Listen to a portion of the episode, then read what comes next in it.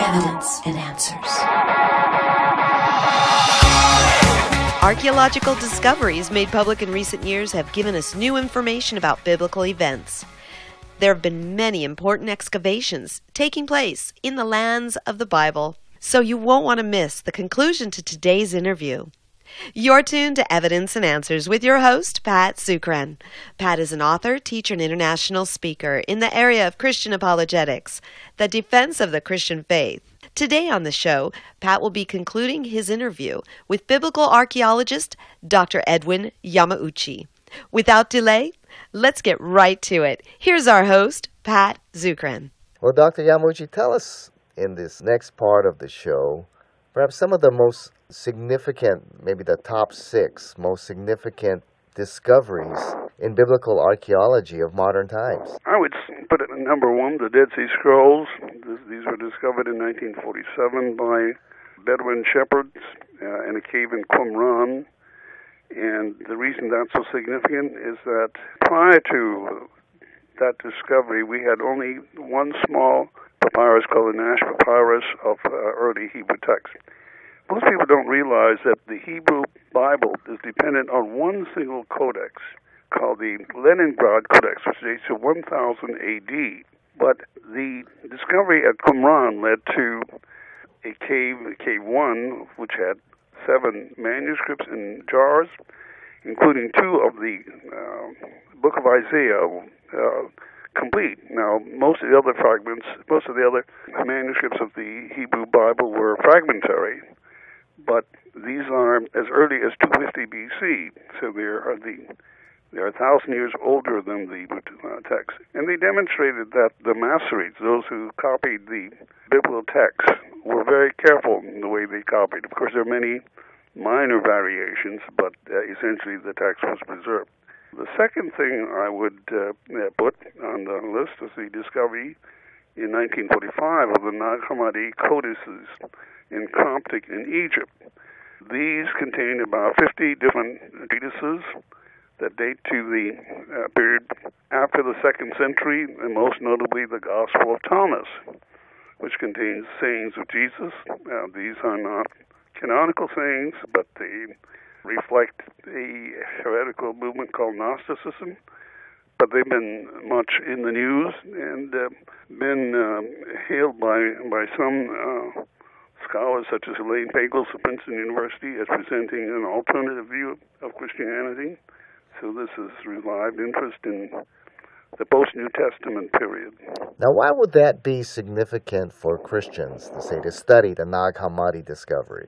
Well, because it challenges their views about the idea that the canonical scriptures represent the one and only uh, legitimate interpretation of Jesus the Gnostics were influenced by Hellenistic philosophy like Platonism, and uh, they they were clearly a the major threat to early Christianity in the second and third centuries. They were combated by people like uh, Tertullian, uh, who wrote against Marcion. So it's important for early church history more than for the first century uh, period. Yeah, I think the only reference we had of the Gnostics were the writings of the church fathers, and then Nag Hammadi, there we got to see the original texts or, or the texts themselves from written from the Gnostics. That's right. All right. Well, what would be number three on your list? There are, are several interesting discoveries that there, both in the Old Testament and the New Testament. Uh, number three, uh, probably the Rosetta Stone that was discovered by Napoleon soldiers in Egypt. That led to the decipherment of Egyptian by Champollion, a brilliant young Frenchman. And that opened up the whole range of Egyptian texts. There's also the comparable copying of the Behistun inscription in the Zagros Mountains uh, that led to the decipherment of cuneiform. There's also the, the Amarna tablets that were discovered in Egypt. These were written in cuneiform, and they come from the reigns of Amenhotep III and Amenhotep IV in, in the 14th century BC, and they demonstrate that Jerusalem was an important city at that time. Um, this is against the minimalist interpretations of some uh, Israeli scholars like Israel Finkelstein, who adopted what's called a, a late chronology. And that goes along with the discovery recently by Eilat Mazar, the granddaughter of Benjamin Mazar, who's been excavating in Jerusalem, and she found a cuneiform tablet that comes from this very same period. There's also the discovery of the Ugaritic texts from Ras Shamra on the coast of Syria, and these are alphabetic cuneiform texts that my teacher Cyrus Gordon worked on, and they provide us with Canaanite texts that illuminate the worship of Baal and Astarte, mentioned in the Old Testament, and also provide parallels to the Hebrew Psalms. There's the discovery and publication, as I've already mentioned, of the House of David uh, text. Recently, there have been discoveries in Jordan of 10th century copper mines by Thomas Levy of the San Diego. And these confirm the uh, references to Solomon's uh, ability to mine copper in the 10th century. Skeptics had argued that Solomon, that Israel in the time of Solomon was was still a, uh, not a, a fully functioning uh, state capable of such large scale operations as mining operations. So one could go on and on. How about the uh, discovery of the Code of Hammurabi? Yes, that I would put certainly at one of the, the top discoveries. This was discovered by the French in Susa about the turn of the century. This is a large basalt stone with the image of Hammurabi uh, and Marduk up at the top, and then a long list of uh, cuneiform laws um, from the Old Babylonian period, which are parallel to many of the laws found in the Old Testament, such as the law of the goring ox. Yes, and what did the Code of Hammurabi affirm regarding biblical history? Well, the Code of Hammurabi has some close parallels with biblical law code, and it shows that such laws, such case laws, which begin with uh, Shuma Awilun, if a man did such and such, are very similar to that time and culture of the, of the time. That is, Abraham lived about the time of Hammurabi. Hammurabi lived, reigned from 1792 to 1750 BC. And yet there are some interesting differences between biblical law and the, the law code of Hammurabi. Uh, the slave, the wardum in the Babylonian society was considered a thing and an object, and uh, killing a slave was not considered murder, as it was in the Hebrew uh, uh, text.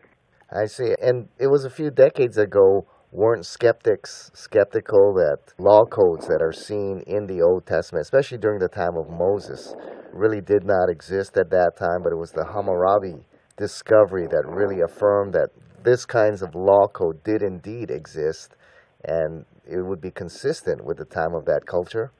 Yes. Mm-hmm. Now we hear a lot about another text. I, I believe it's the Enuma Elish. Yes. Yes. Tell us about that one. Well, the Enuma Elish means went from above. It's a creation epic of the Babylonians, and there are some similarities and some uh, differences. One of the argued similarities is the opening lines of, of Genesis, which says, Bereshit bara Elohim uh, Hashemayim Vayet Haaretz. That is, that Hebrew text is usually translated, in the beginning God created the heavens and the earth. The Enuma Elish says, when in the beginning, uh, a conditional phrase. And the Jewish Publication Society translation, for example, was influenced by that to render the opening lines of Genesis as a conditional sentence. Now that's hugely important because if it's a conditional sentence, it doesn't tell us anything about the absolute beginning. But the Septuagint, the Greek translation of the Old Testament, takes it in the absolute sense of in the beginning, God created the heavens and the earth. Now there are striking differences between the pagan mythology of uh, the Babylonian creation epic and the, the Bible. In the Babylonian creation epic, which was designed to exalt Marduk, the god of Babylon, Marduk is a champion of the younger gods who rebel against the older gods. The older gods don't like the younger gods because they're making too much noise. They want to destroy the younger gods. There's a epic battle between Marduk and Tiamat, who is the personification of waters. And some have seen in uh, the Hebrew word tehom, which is translated abyss in Genesis, a uh, connection to Tiamat. But although those two words are uh, are related uh, linguistically, uh, they're different grammatically. Uh, tehom and Tiamat are quite different. Tiamat is a personification of a goddess and so forth. But in the resulting battle, uh, Marduk kills Tiamat and cuts her body into two, and from the two parts of her body, he creates heaven and earth. So this is a completely pagan mythological rendering of creation. Now, some scholars think that the Genesis account was written in reaction to such a pagan mythology. Yeah, you know, what I was learning in high school is that the Hebrew writers actually got their ideas from the Enuma Elish and others, ancient writings, and that's how they created the Genesis account.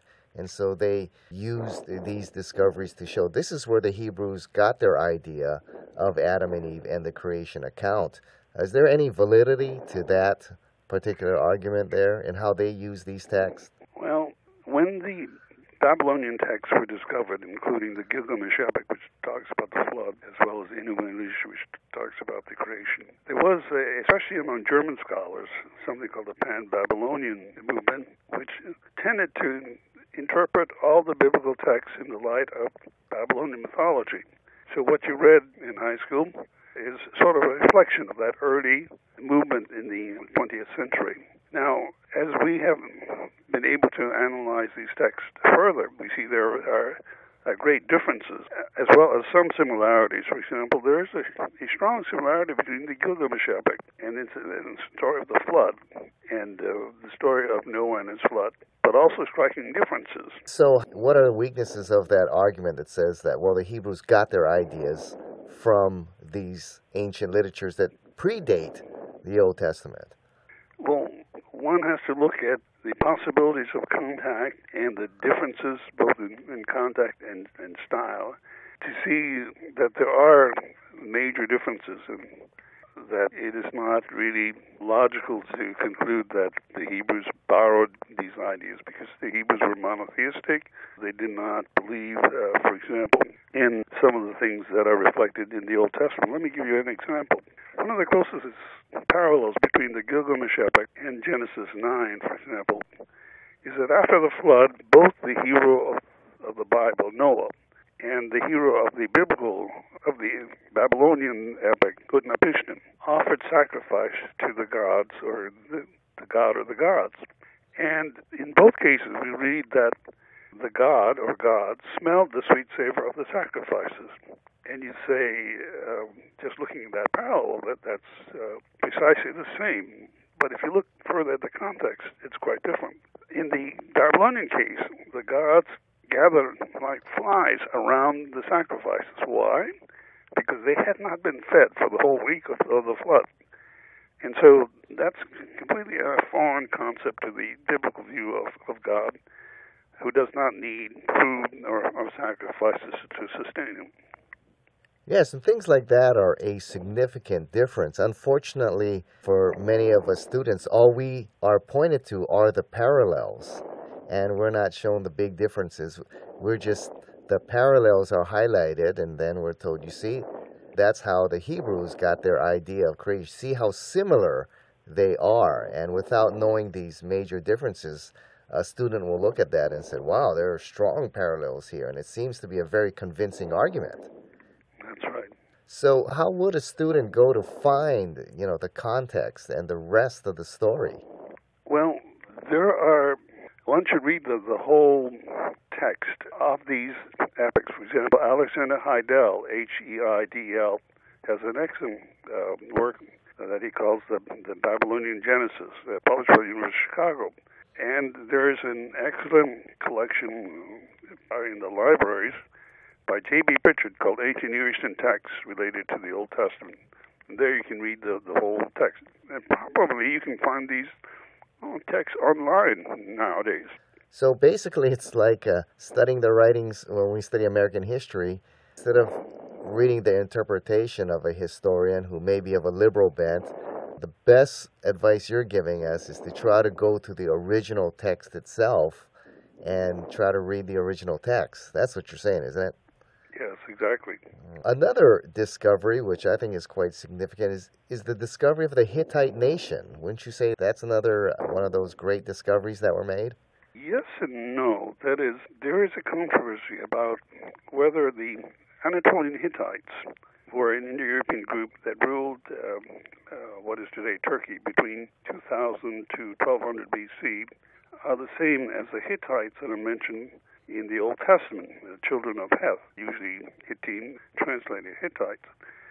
Now, my good friend, the late Harry Hoffner, uh, who was the editor of the Chicago Hittite Dictionary, contributed an article on the Hittites in a book I edited called Peoples of the Old Testament World. And he did not identify the Hittites of Anatolia with the Hittites that are found in Palestine because we have no record of the Hittites in Anatolia going as far south as Palestine.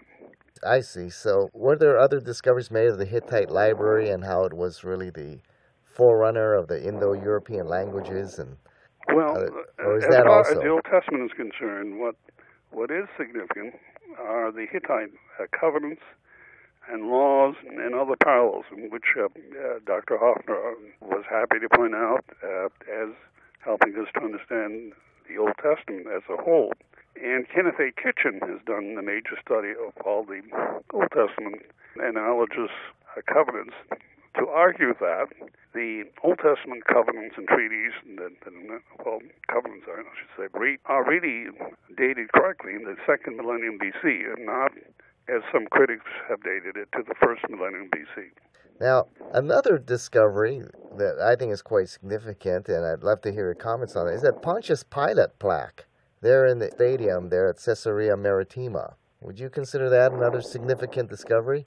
Uh, yes, although there was never any question about the historicity of Pontius Pilate, since we have him mentioned in uh, Tacitus and Suetonius and other historical documents. But that is interesting and important because it is a direct confirmation of of a famous figure in the uh, New Testament.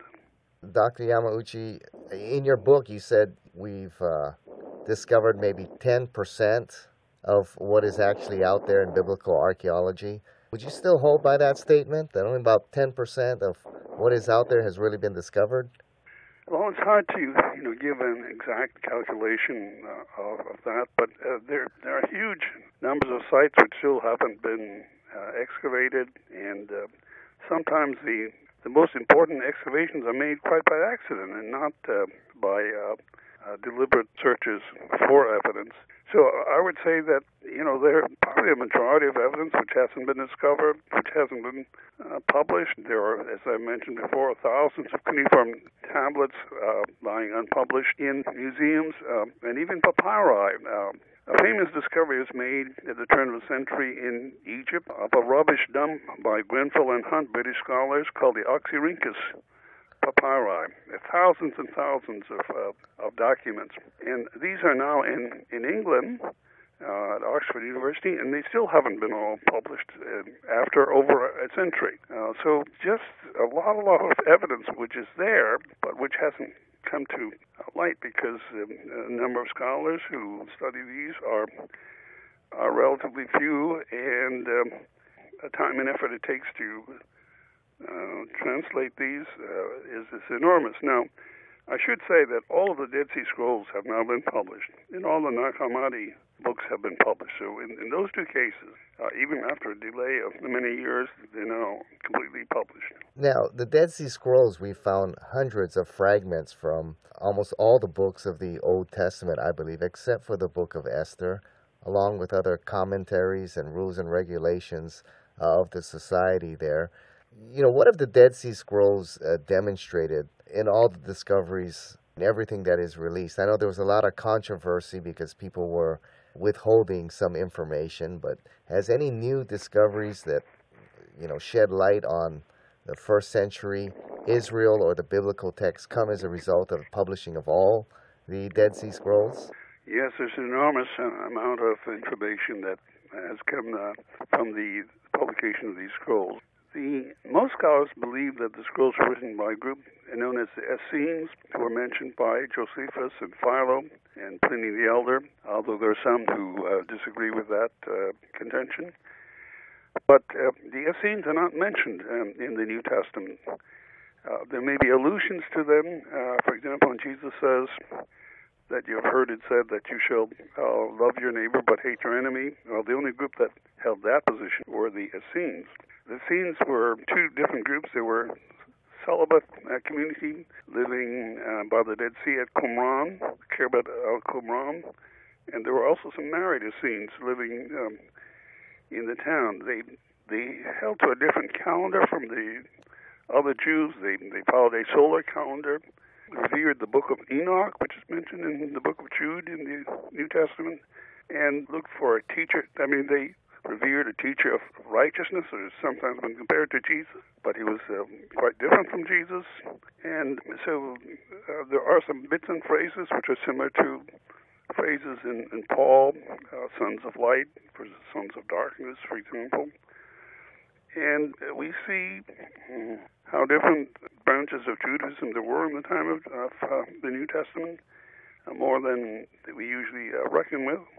Well, this has been a very fascinating show, and as we bring it to an end, Dr. Yamauchi, for those out there who don't get to access the great libraries that many of you scholars get to access, what are some works that you recommend that we reference if we want to study more in this area of biblical archaeology? You mentioned a few. Could, uh, could you mention some again? There are some excellent books out on both the Old Testament and the New Testament.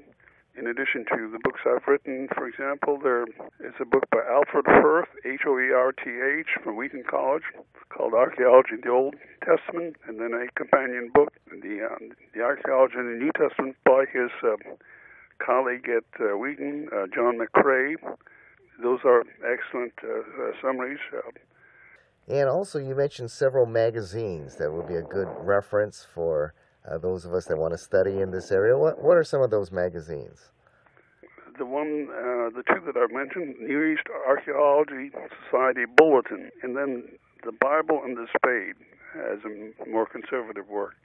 Uh, outstanding. Well, in all the studies that you have studied, the study of archaeology strengthened your faith in Christ, or has it ever really challenged your faith in Christ? Well, yes, it has strengthened my faith in Christ.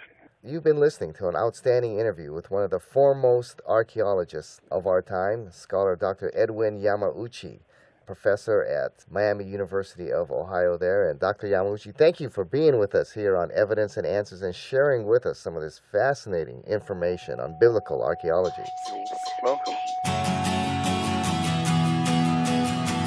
Thank you so much for tuning in once again to Evidence and Answers radio broadcast. We hope you enjoyed the show. If you find this broadcast to be a blessing, please consider partnering with us. Evidence and Answers relies on generous donations from you, our listeners. For the opportunity to donate and keep us on the air, head on over to our website. That's evidenceandanswers.org. You'll also find that we have a wide variety of resources available to you, including articles and additional audio for you to listen to or download. Evidence and Answers is grateful for our key sponsor, Highland Capital Management providing investors with alternative investment solutions. To learn more, visit them online at hcmlp.com. Join us again next time on the air or online as we provide reasons for faith and hope in Christ, right here on Evidence and Answers.